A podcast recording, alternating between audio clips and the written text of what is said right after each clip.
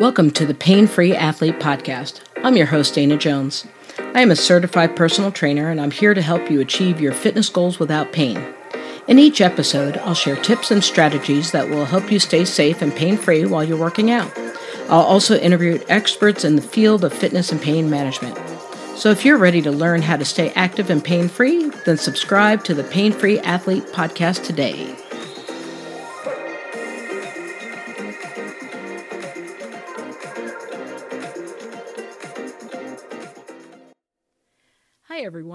Welcome to another episode of the Pain Free Athlete Podcast. I'm your host, Dana Jones.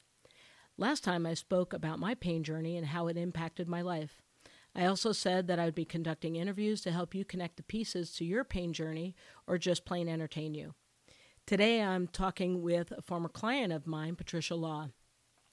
I've known her for over 15 years, um, and I first met her when she was my principal slash director at my school. And even after she left, we maintained contact. As the years went on, our work crossed paths, and then I started to host job interview exhibitions for my high school. And uh, because I needed somebody with good experience, I invited Patricia to come and be a judge. And this woman walks through my door with a frickin' donut.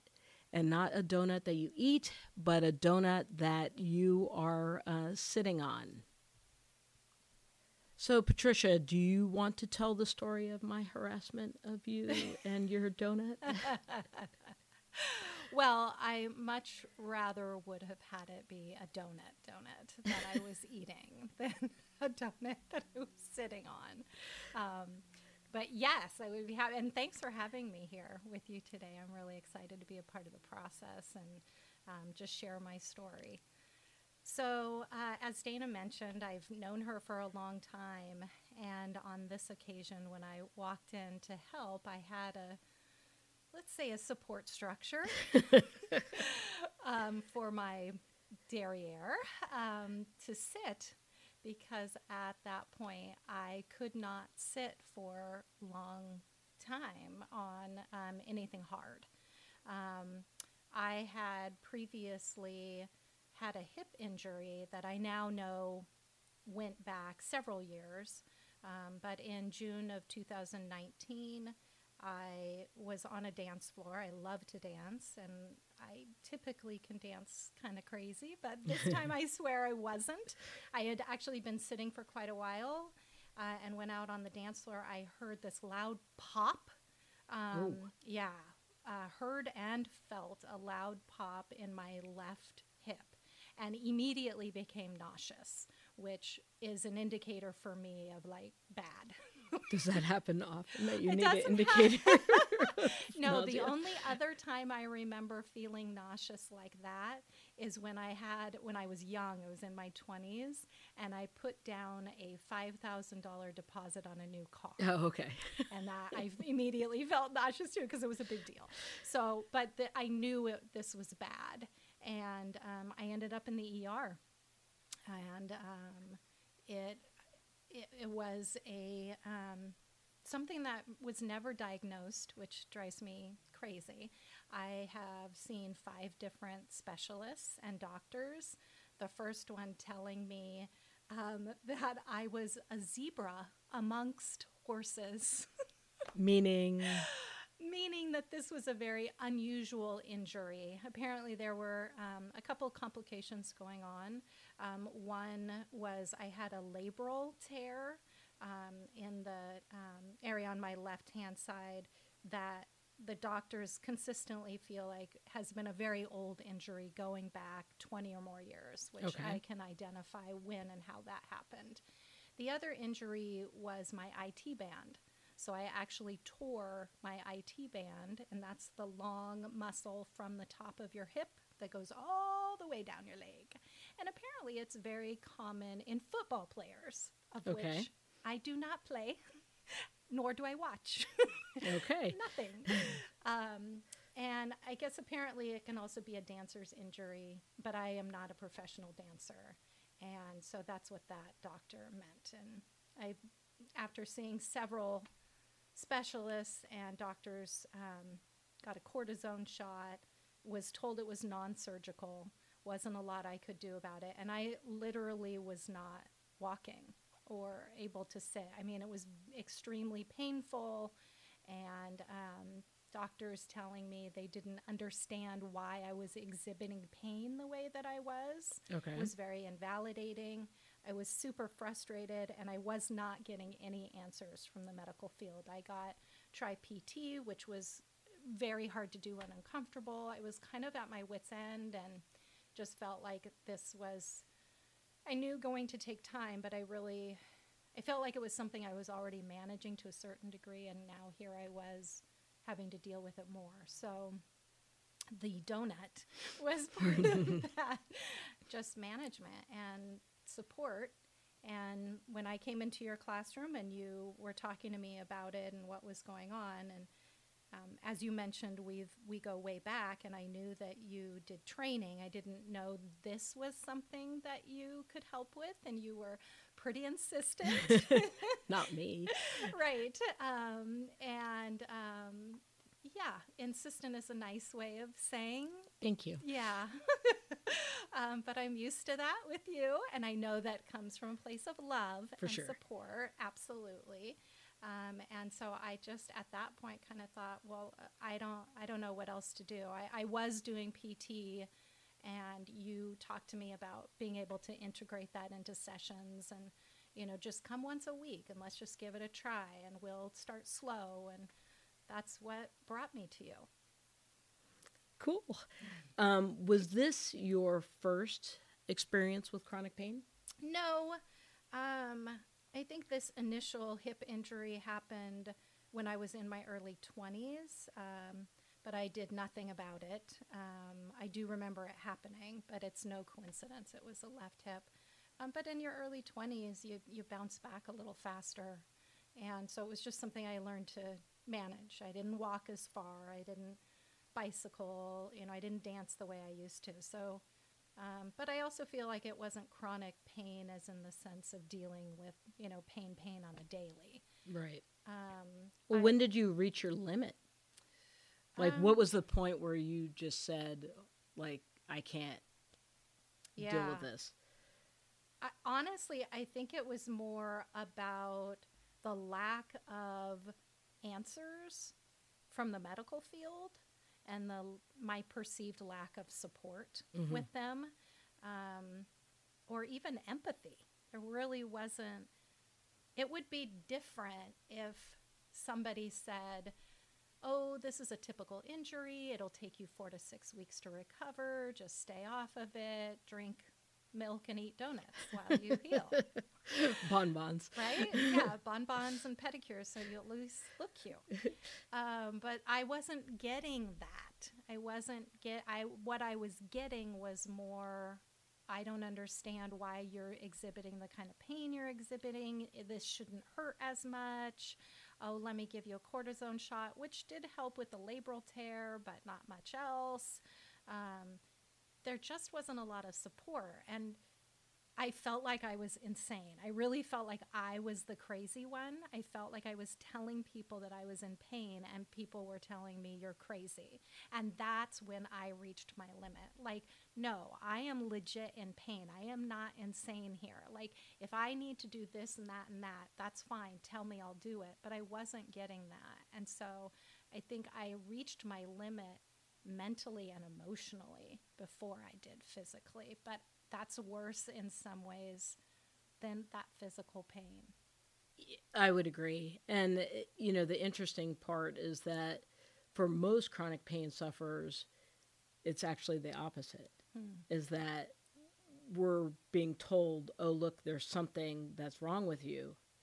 And you're, you know, you should be feeling pain or, you know, or that's just the way it is because you tore this or you, this is uh, degenerated or, you know, whatever it may be. And so it's kind of interesting the um, arrogance. Although Mhm. I have noticed there are certain types of injuries um, and this is obviously my own personal commentary, but there's certain types of injuries that females experience that are often blown off, and Mhm. that if it was a male or a professional athlete, Mm-hmm. um, it would be handled. And uh, you know, one example I could think of is uh, when I was in college and playing softball, my uh, second baseman tore her ACL, and literally everybody on the field could hear the pop Oh, of it. And she went down, and, you know, of course, immediately her leg swells beyond her thigh, and it, her knee swells beyond her thigh, and it was just insane.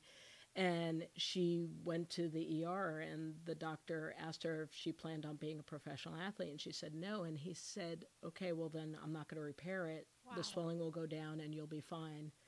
And she's like, "Well, I plan on having children and running after them." And he's like, "Oh, it doesn't. You know, you don't need that repair." wow. And of course, now it's a regular repair. Mm-hmm. But Mhm. again, it, it definitely had to do with the fact that she was a female. Yeah. So it's um so what did I do for you that allowed you to to get to where you are today in terms of your healing um you know just the the whole process because I, I I'm not sure that I did too much that was very different and and for those of you listening and don't know that her timeline is before I even found Dr. Sarno myself. I was using a lot of uh, Dr. Egoscue's work um, in the pain-free technique, but I had to, in all honesty, this is the first time I had dealt with somebody who had such a significant injury. Mm-hmm. Yeah, I think honestly, uh, it was more about your commitment to the process than anything else. I mean, for listeners, it may be uh, tempting to want to hear that there's a protocol that Mhm. fits everybody, and there's not, right? I wish. yeah, there's just not. So there's no easy answer. There's nothing black and white. It's not like Dana said, um, in week one, we're going to do this. In week two, we'll do this. Um, but that's what did it for me, frankly. It's the personalized attention that you provided, how well you got to know me and the injury and what was going on. And first and foremost, your commitment to me healing.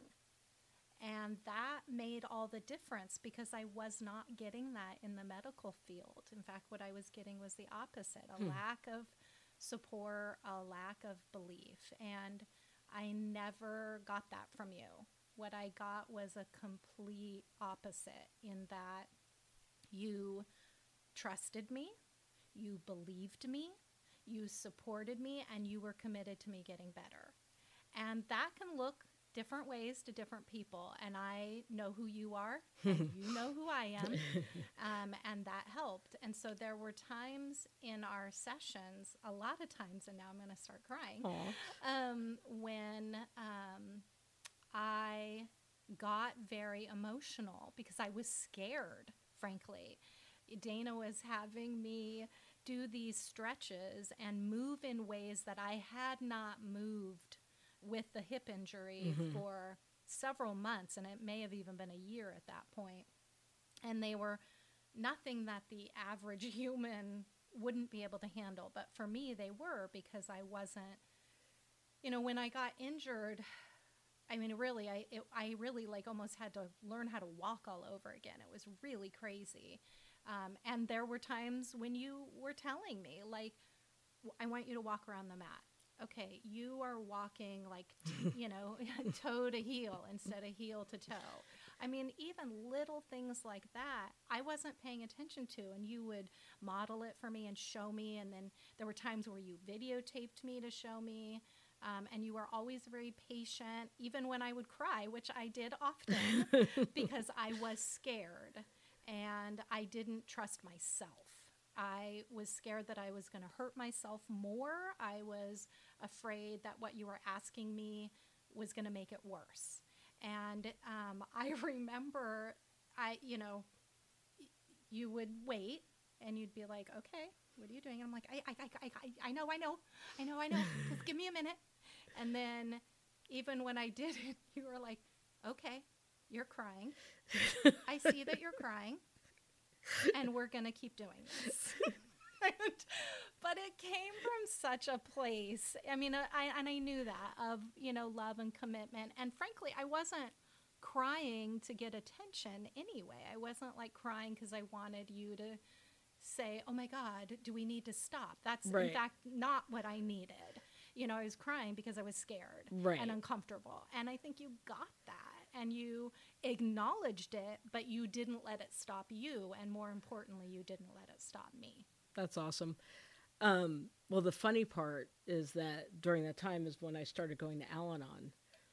And one of the weird things about Al Anon is that often people get emotional. And because everybody who's in Al Anon is probably very codependent, there's usually a, you know, a scatter for the tissue box to bring to somebody right in anticipation of them being emotional. And I remember that at the time, like I grabbed the tissue box and I put it down, but I didn't put it near you because I wanted you to ask for the tissues Yeah. instead of me anticipating and Yeah. trying to hand you a tissue when you weren't ready or done crying. But there's like I've done work too, and when people hand you a Kleenex, it's mostly out of their discomfort. Oh, for sure. Like here's a Kleenex, stop crying. right. I don't need your freaking Kleenex. I'm okay crying. If I want a Kleenex, I'll go get one. Thank you. So keep your Kleenex to yourself. I mean, that's my philosophy Right. anyway, and I think you understood that. Well, uh, yeah, Uh, but it's it's it is as I'm remembering, I'm thinking about that and going, oh yeah, I was trying really hard not to be very codependent, and also let you have your process. yes. And you know, to the point where we dubbed the mat the crying mat. I forgot about that. Yes. because I'm like, okay, because you know, normally I train people with a regular yoga mat, and um, because of the nature of your injury and the fact that you couldn't lay down Yeah. for long periods of time, I got you an extra. I like I special ordered a Pilates mat Yeah, that was extra, much appreciated. I extra remember thick that. for you. Yes, But then you would often cry on it, and I was like, wow, I did, you know, it's I was marking it as my own. you were claiming it to be Yes. your own. Um, but yeah, that was it was um, yeah, it was definitely emotional work, and it was really I, I'm honored that you you know because I know that you're a private person, and the fact that one we're sharing this with everybody right now, but the fact that you allowed me to be witness to it hmm and knew that I wasn't going to judge you Yeah. for what you were feeling because everything you're feeling was valid Yes. you know, and uh, the work is frustrating. hmm You know, being in pain and Mhm. still moving because that's the right thing to do is a difficult A process. hundred percent. And anybody who goes through it and says, "Oh, that was piece of cake," is full of crap Right. because it's just not that way. Yeah. And um, that mat has collected more tears after you, Good. Good. um, which I find very interesting. Something about it. I broke it in. you broke it in and so yeah and and it's it's also the concept of really holding space for someone Yes. and um, i don't know maybe i have the luxury of time of doing that because i'm a trainer and i'm not in the situation where i only give you 10 minutes and Mhm. i need to move you along to refer you give you drugs Right. or um, those types of things Right. um, so there is that. So we do this work. You are making all kinds of realizations. Yeah. Um, you know, personally, professionally, Yep. emotionally, Yes. physically. What did that do for you? And what, like, how did that propel you forward? Because clearly you couldn't go back, Right. right? Like once you know, right, what is it? Once you know better, you got to do better. You do better. Yeah. Yeah. Yeah. Yeah. I think um, it really was about trusting myself too. Because you did create space and because you were so committed to my healing, that allowed me to see the space and to step into the same space and to believe that um, things will get better and that I am responsible for my own healing, whether that's emotional or physical. And uh, those are so closely intertwined. And I told you earlier that my last straw was emotionally not being validated or supported. Um, and because your commitment to my healing and and belief that I could get better was transformative for me. That's what really did it for me was the realization that I can heal myself. That that in fact if I don't believe that, I won't heal myself. True. Um, you you have to have that belief and i couldn't see that in front of me until you created a space and you did that not only through the work but also through the personal relationship and also through resources and supporting me in any way you could i mean you gave me the book to read Mm-hmm. um, and you videotaped me i remember even creating a daily kind of gym you know, in the gym and at home with all of my materials um, and putting that on a collaborative note that you could look at and okay good and i would check in with you and say i'm doing five reps and you'd say great now do 10 you know and, um, so it was so much more than just coming to you for training it was really kind of a holistic healing process that um, definitely had its impact on me physically,